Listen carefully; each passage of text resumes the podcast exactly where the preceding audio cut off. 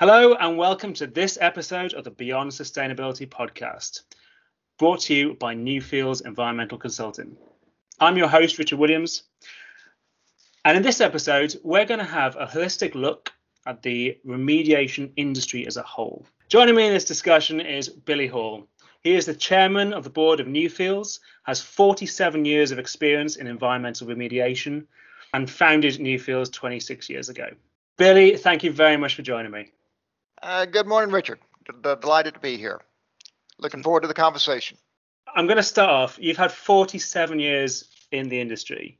You've obviously seen or worked through a lot of changes. Can you give us an idea of what the environmental remediation industry was like 47 years ago when you first started?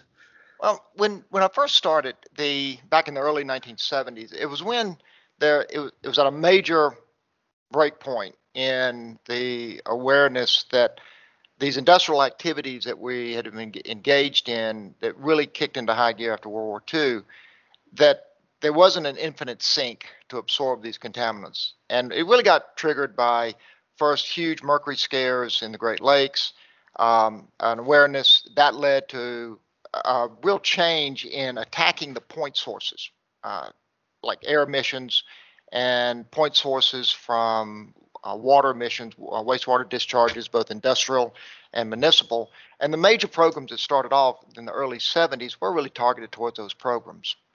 Um, and uh, the, the, the change from that, uh, the we then started into an evolution of those solving those problems began to create a whole new set of problems. There was already the issue of what to do with solid waste, but that kicked into high gear after we started dealing with point sources that the you then created a whole new set of waste streams and you had to have someplace to put it.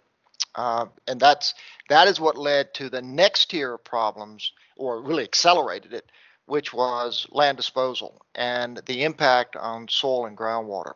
So that was kind of the evolution that occurred during the 1970s so back, back then, you obviously didn't have the technologies and um, different, I suppose, different ideas we have today.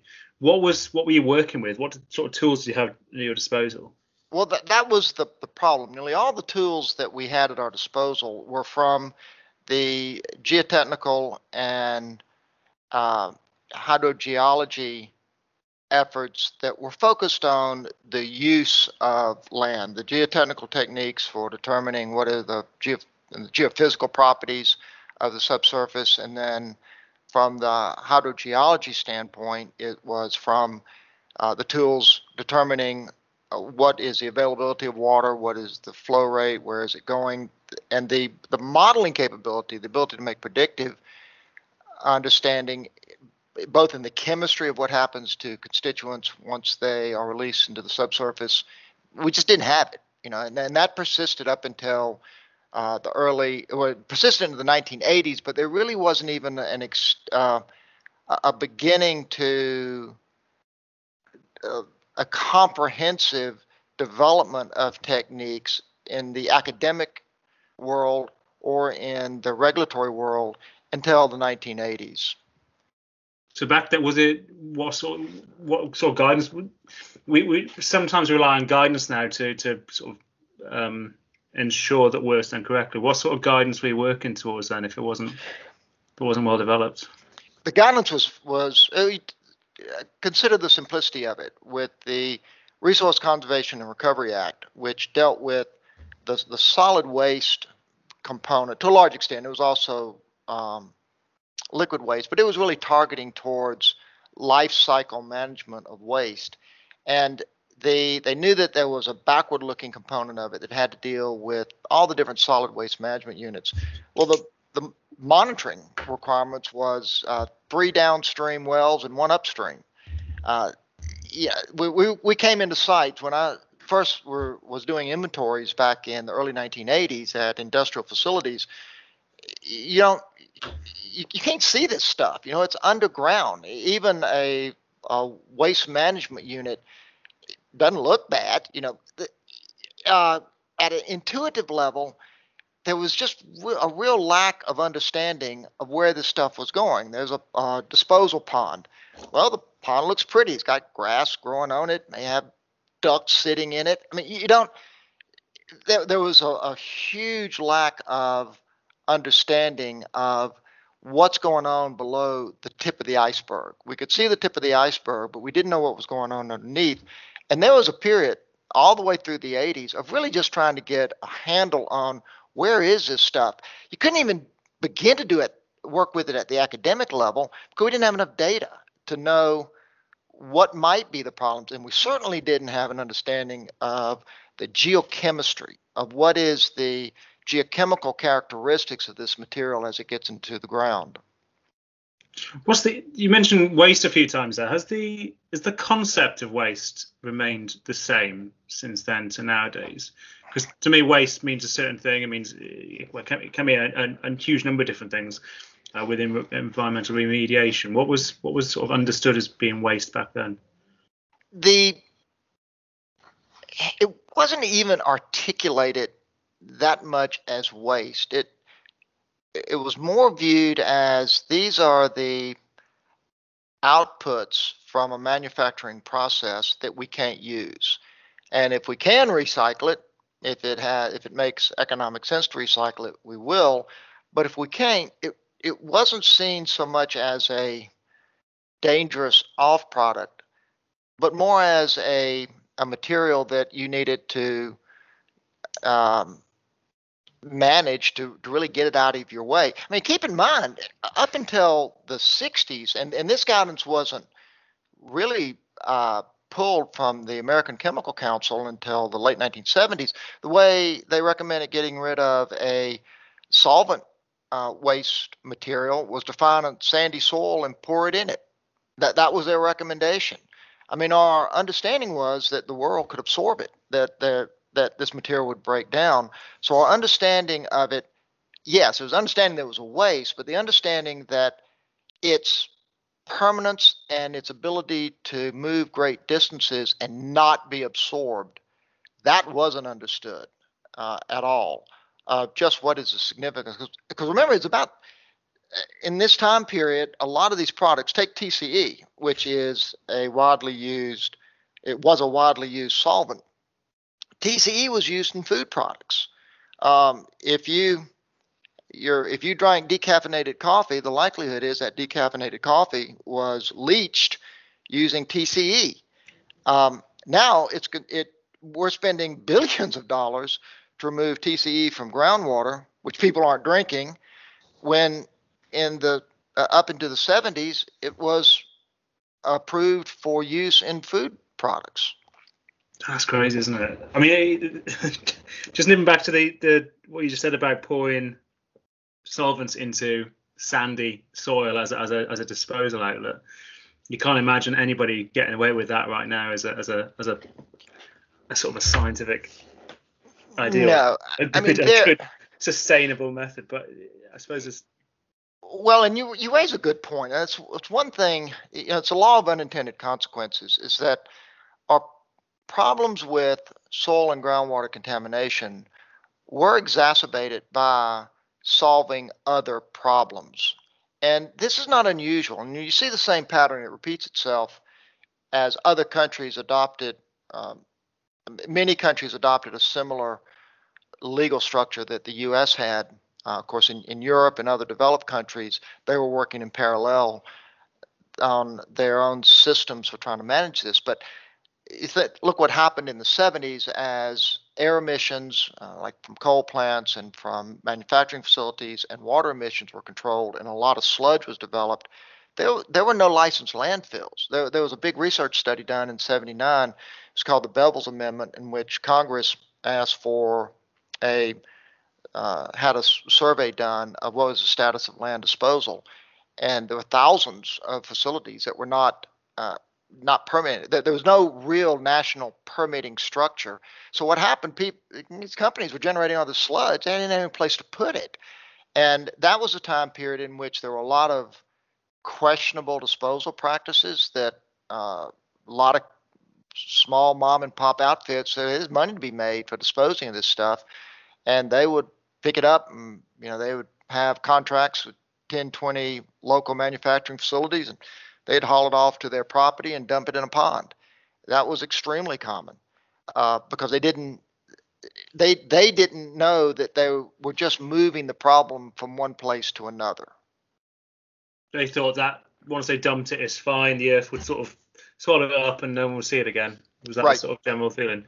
I suppose who would thinking of from a liability perspective, if they took the waste and said, "Yeah, we'll take it," is it their response? Is it the mom and pop company's responsibility for that problem now? Is it as if you know if those ponds are still well, these are these are to a large extent our biggest problems now, and and the same problem repeated itself. I, have been heavily involved in, in, the U.S. and in Europe and in uh, Latin America, and the same pattern happened everywhere. That as the settled laws became more stringent, at first there was no infrastructure to manage this material, and these individuals, these companies that would take the material, you know, they yes they should be liable. But you know, if um, if the outfit has been bankrupt for the last 30 years and they vanished, or it was uh, Fred who decided to set up a waste hauling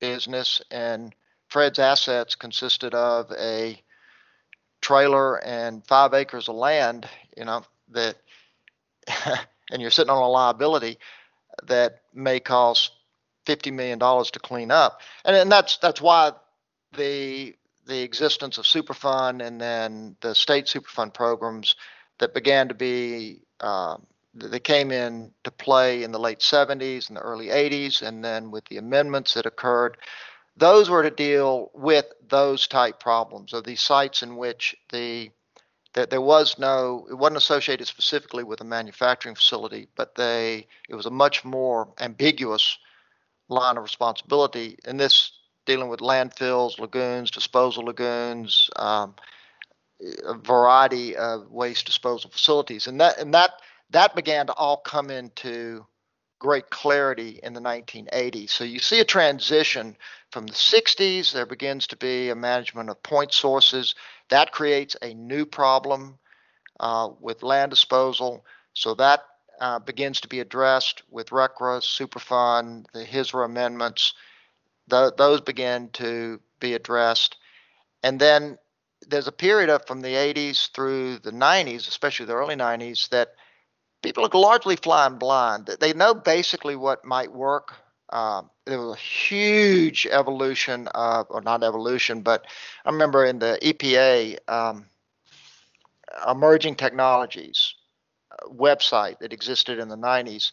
There were maybe 350 to 400 uh, all these neat technologies and, and companies. Some, some of the large companies were coming up with all sorts of fancy things that they could do for the subsurface treatment of solidification, vitrification, the lasagna method. There were hundreds of these companies that were coming up I've got to ask magic. you now. You've got the lasagna method. I've never heard of. You've got to explain that.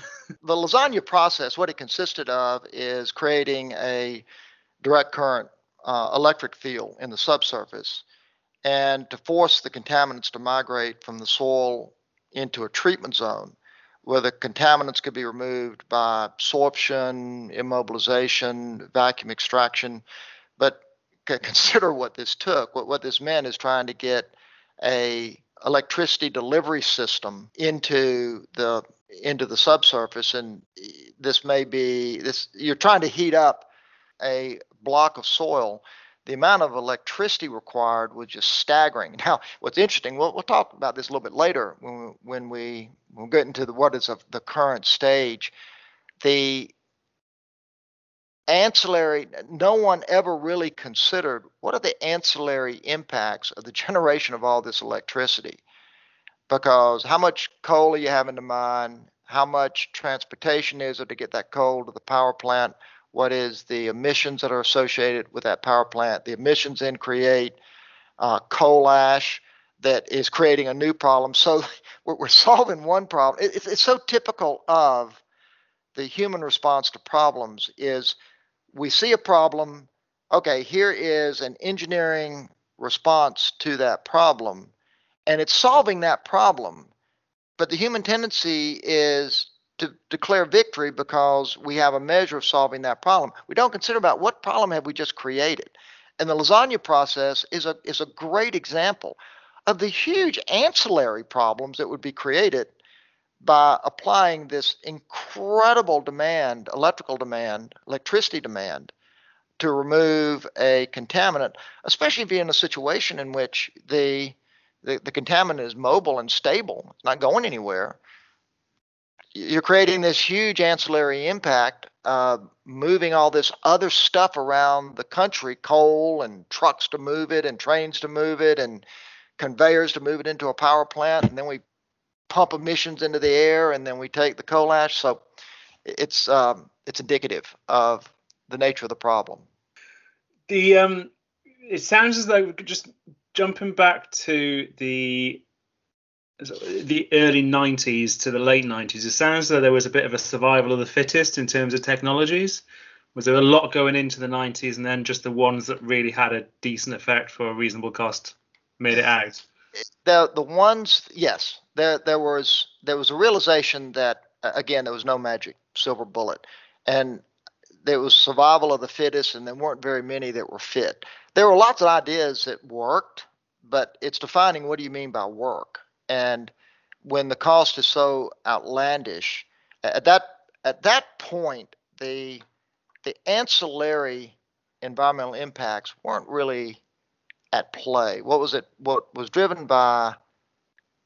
Uh, what it was driven by is the using cost, which is a measure of ancillary impacts, of course, because cost is represents um, saved labor. You know what what what what dollars are, what money is, is uh, accumulated um, wealth that is uh, from prior production of value that's accumulated and that can be applied to solve some problem.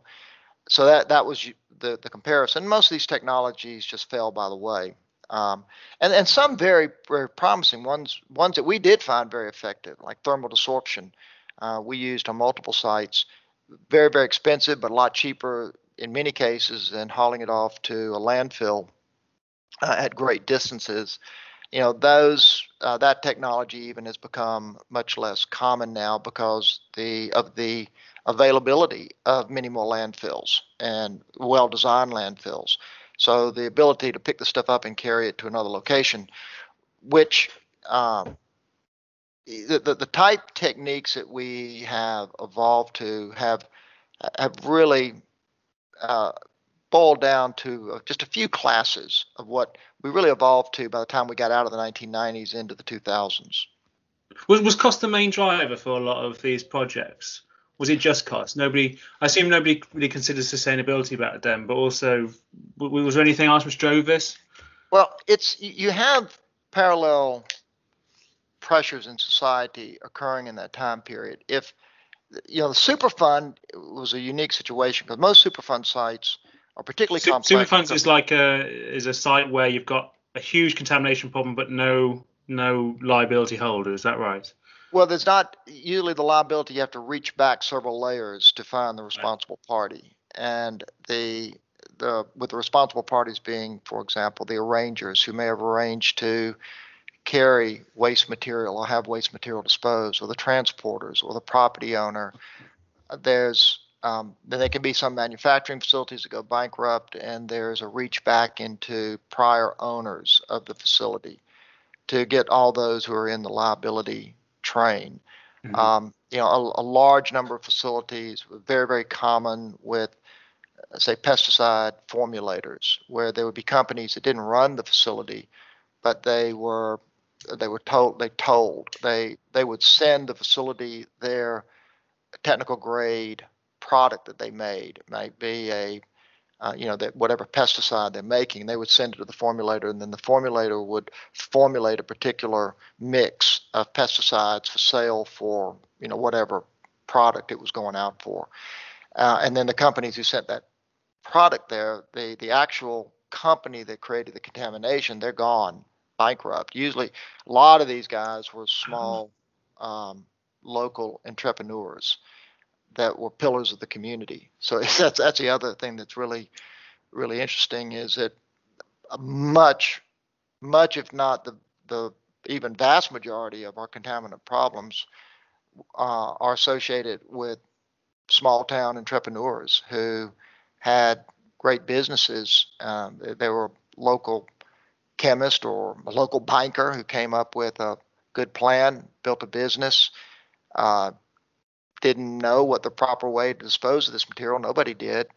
Um, later, they would be bought out or they'd go bankrupt, and then the companies that use them would be left holding the bag. So the idea that the, the polluter pays in the public mind, we really kind of look on the big nasty multinational that is out there, you know, evilly disposing of this material, and that's that that is a very skewed perception.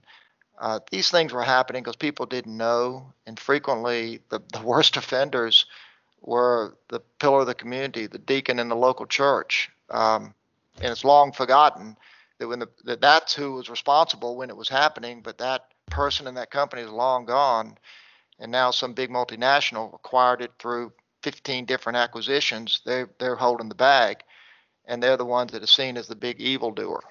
Um, now, you, you asked was cost the driver. Um, the it was a factor. Uh, they, with regard from the regulatory agencies, they would consider they consider cost, but it's not. They're usually driven by they want to maximize reduction of the contamination. What do you think about the the modern day where we are now as an as the environmental remediation industry? What do you what do you think? Where do you think we're going right? Uh, well, we we've gotten we've gotten things really right and we've gotten things really wrong, and they are in absolute parallel with each other. What we've really gotten right is the, and this has largely come at the state level. It has been there's been attempts at the federal level with the super with uh, Superfund and RCRA, but it's it's at the state level where the the growth and the sophistication of the brownfields programs has improved uh, the putting of properties back into uh, reasonable use and approaching the contamination, you know, recognizing that you can control the risk pathways without removing all the contamination, that there is a, a balance. What the brownfields programs have, have recognized is that there is a reasonable balance uh, that you can put a property back to use. It doesn't need to be returned to clean conditions. That the you can protect the various parties, the seller and the buyer, against the uncontrolled risk, that there are ways to do that um, with the, the, the regulatory programs, the legal programs, such that a property can be put back to use even while contamination is still there. The contamination is hurting no one, and that there's more damage being done by keeping the property as a blight, and it's not a benefit to the community. It's keeping it as a blight, but it's a perceptional blight. You know, the, the groundwater is not being consumed. You know, in, in many locations in urban areas, no one would dare drink that groundwater anyway. You know, no one's going to stick a well into the middle of Atlanta and drink that water. There's probably plenty of other things that would kill them before the solvent that may still be there is going to get them. No one's going to drink that water. And and in virtually all these sites, you know, we're dealing with most contaminated sites. They contamination first hit the ground and the groundwater 50 years ago in a lot of these legacy sites it's stable. You know it's not still expanding. We know we can know where it is and demonstrate that there's not a risk at the boundary uh, either through something like vapor intrusion back up uh, coming up into buildings or that it's not moving into an adjacent water body.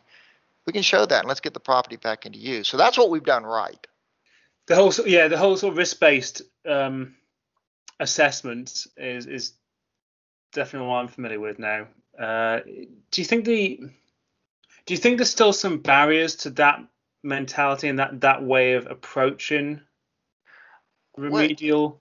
Well, brownfields is the essence of that. It's saying what is the right balance between cleaning things up. See, just even the concept of clean is difficult to get our, our hands around because everything we do has an impact. You know, you're I'm sitting here in this room breathing. Well, the carbon uh, dioxide that I'm putting out, it's an impact. You know, if you get enough of it, it's a poison. You're, we're all breathing. We're, we're all creating some product. The our physical systems absorb, process, and, and move that move those materials in a cycle. In the concept of clean and saying that we're going to clean up this property and remove all the contamination, to try to balance that, the, the idea of using the risk-based approach and say, okay, what is the real risk to it?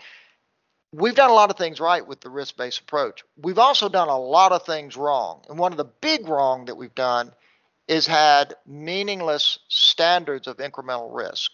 Know, we use what's thrown out there is one times 10 to the minus six incremental risk is the acceptable risk.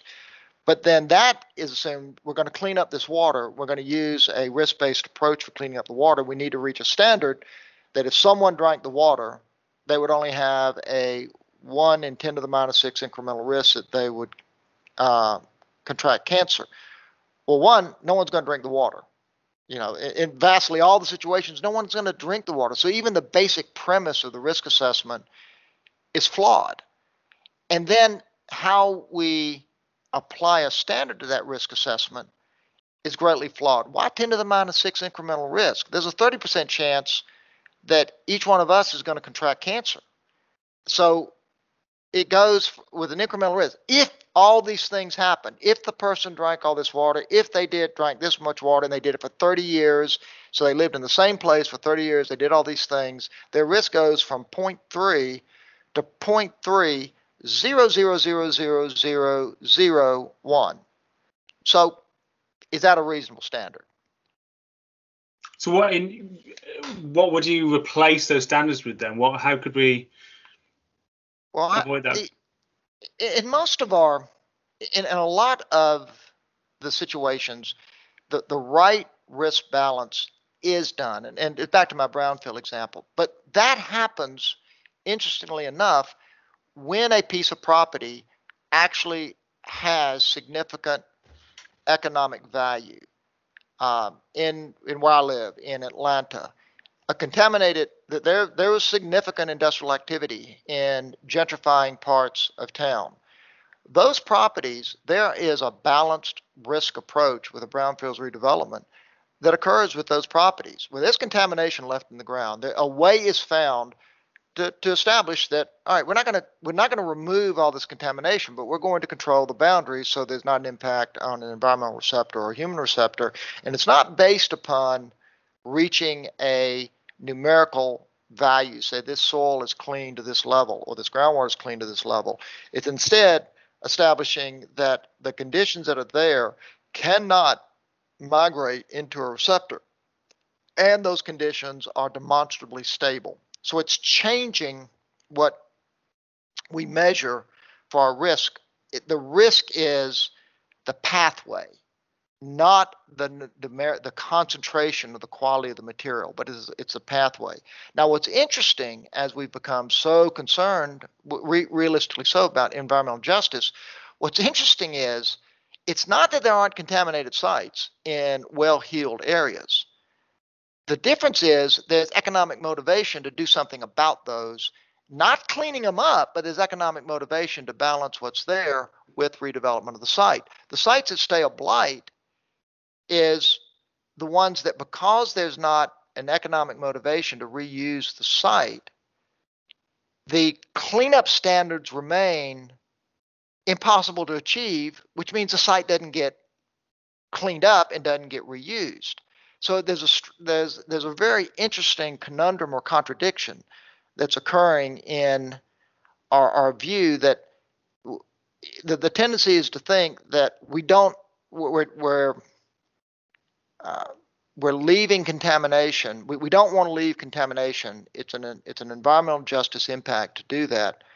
When the reality is the, the, the real problem is not whether we're leaving contamination there, but whether we are managing that material in such a way that it is assured that there's not a completed pathway and at the same time that property is put back into beneficial reuse for the community. And frequently it can't be put back into beneficial reuse for the community because the cost of what is being demanded for cleaning up exceeds any potential economic value of the property. You know if it's going to cost a million dollars an acre and the property is worth 50000 an acre then nothing's going to happen with the property. So you're saying it has to be the the target of what it's being cleaned up towards that has to change as opposed to sort of the, methodology or the well it needs the, the, and this is where this is where we have gotten it wrong. You know I, I said where we've gotten it right with regard to the uh, the value and the functioning of the brownfields programs which by the way um, you know are very robust. Uh, they're extremely robust in uh, Europe. Uh, they're robust in most of the United States. The one where we've gotten it hugely wrong is the large, what I call the, the charismatic sites, uh, old refineries, petrochemical facilities, old manufacturing facilities, large landfills or disposal sites that are being managed under state uh, Superfund sites or federal Superfund sites, these are where we've gotten it wildly wrong. Is where we have it's what I call the um, uh, the industrial remediation complex. That there is a whole infrastructure, whole ecosystem of consultants and EPA and state environmental protection agency uh, personnel, um, all this infrastructure that's wrapped around these sites that are just on autopilot, that it's just endless. Uh, usually they've already they, they've dealt fairly well with the soil contamination, but they're just on endless autopilot dealing with the groundwater at huge cost with almost no progress. And that's where we've gotten it hugely wrong, where there's uh, just a, um, a, a shameful continuing waste of resources in dealing with a problem that would not really advancing improvement of the environment in a holistic way. So that is the end of this episode. We've had to split this podcast into two separate parts because there was so much to speak to Billy about. But do not worry because that second part is available right now on whatever platform you're listening to this podcast on as well. Um, please go have a listen to that second part. In that one, we're going to discuss with Billy about the holistic tools that he has been using that are more cost effective and less invasive than traditional mediation methods. So, well worth a listen. I really hope you've enjoyed this part, and I hope you'll enjoy part two as well. Hope to speak to you soon. Bye bye for now.